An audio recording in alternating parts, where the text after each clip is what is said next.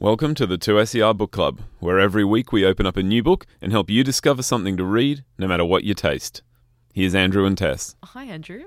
How are you today? Hey, Julia. I'm really good. Thank you. Thank you so much for inviting me in. Tess is away, and I was like, oh, I want to talk about books with someone. Well, here I am. Yeah, I was. Um, I wasn't sure what to bring you though, because we don't we don't know each other that well, and I don't really know what sort of books you like. So I thought I'd maybe just ask, and then I'm going to pretend that the book I've prepared somehow fits. what What do you like to read? Sure. Um, I'm really into historical fiction, literary fiction, um, any non-fiction. I read Bad Blood recently, which is going a bit nuts now because of the um, all the documentaries that are coming out about Theranos. And I don't know if you've heard about John Carreyrou, the the journalist. He wrote Bad Blood. I'm very much I'm very much in the Australian literary fiction sphere. Fair enough. Fair enough. But Yep. look, f- fortunately, fortunately, you mentioned literary fiction. I'm Mm-hmm. not sure how I can go with historical fiction here, but I've I've actually brought along a book that really offers so much, uh, and it covers this vast literary terrain. That I think I think I can make this work for you. yes. Okay. Yeah. Let's do it. All right. So, Jaclyn Moriarty is an award winning author of books for adults, for children, um, even that sort of mysterious in between group that we just know by the initials YA. And Jaclyn's got so many fantastic books, but today uh, I've brought you her latest novel. It's called Gravity is the Thing. Uh, when I spoke with Jaclyn, she told me it was 15 years in the making, and it is this really wonderful insight into being human. So we begin with Abigail Sorensen. Abigail has been invited on an all expenses paid trip off an, on an island off Tasmania's coast. And there she joins a group of strangers to discover the secret. All any of them know is that for most of their lives, they've been receiving chapters of a mysterious book, and it all started when they were 15. Now, the mysterious guidebook is just more, it's more than just a curiosity for Abigail, because the first chapter arrived on the day before her brother went missing. And her whole life, she's wondered at the connection. oh boy. I'm in. Cool. now, what follows, I, I, I can't spoil this for you, other than to observe that Abigail's journey is one that we all kind of find ourselves on as we search for this reason and purpose in our life. Uh, and that's, I'm, I'm sort of, I'm not going to just leave you hanging there, but I have to say, it's all spoilers from from here. I'm not going to give those spoilers away. Anything else I talk about though would potentially give away this this really wonderful and mysterious plot.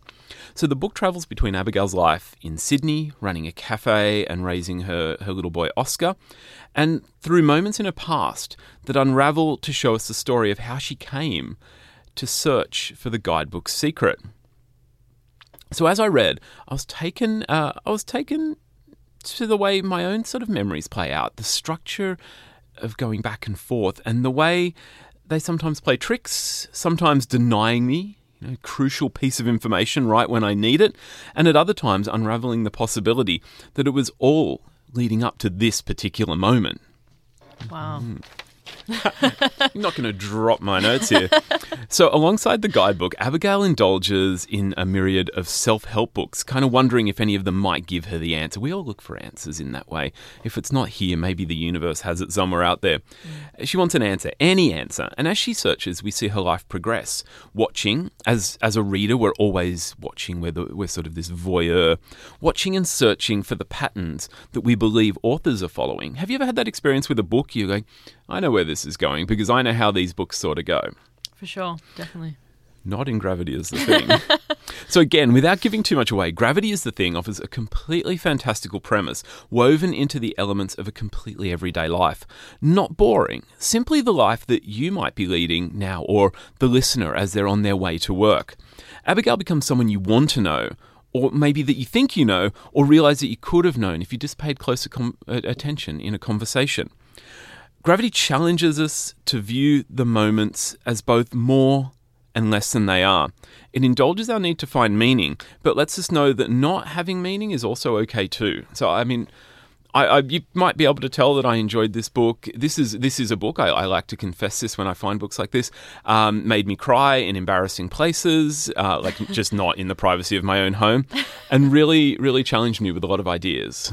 Wow, it sounds great. Yeah, um, I've just finished a book like that too, where the author definitely picks apart everyday dynamics and the little meaning from the conversations we have with others, but isn't really meaning uh, like exactly the same thing. And it's really it's really fun to indulge in that and kind of enter the world and recognize that um, when it's so easy to miss all the little dynamics and intricacies of everyday conversation and Meaning is such a loaded word, isn't it? Yeah. it's this it's this thing out there that we are constantly trying to grab, mm. and then I don't know when it when it comes, it slips through our fingers. Was it ever even there?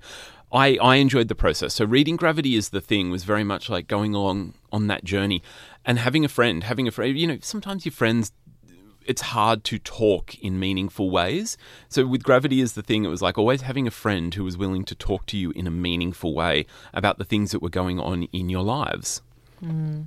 books can very much be like that, having a friend for sure. For sure. And I mean, if, if I haven't given you enough, if you want to find out more about Gravity is the Thing, uh, I, may, I did mention Jaclyn Moriarty came into the 2SER studios last week, and you can find that conversation on uh, the Great Conversations podcast. We've got a lot of great podcasts here at 2SER. We definitely do. Mm, I hope people think the Great Conversations is one of them. There's also a stack of great chats with authors coming to Sydney for the Sydney Writers Festival, which is only a few weeks ago, a few, few weeks away. um, so you know, just throwing in that plug might be a good time to subscribe and uh, and catch up wherever you get your podcasts. Andrew, thank you so much for your time today. Thank you, Julia. You've been listening to the 2SER Book Club. We record on Gadigal land of the Eora Nation at 2SER's Broadway studios in Sydney, Australia. The show is produced and presented by Tess Connery and Andrew Popel. And a big shout out to Michaela Savage for graphic design and artwork. If you're enjoying the book club, why not subscribe and get new episodes delivered straight to your phone every week? If you want more books, you can tune into Final Draft or subscribe to Final Draft Great Conversations podcast wherever you listen to your podcasts. To keep up with everything happening at the station and discover more stories, ideas, and music, follow us on Twitter, Instagram, and Facebook. Just look for at 2SER.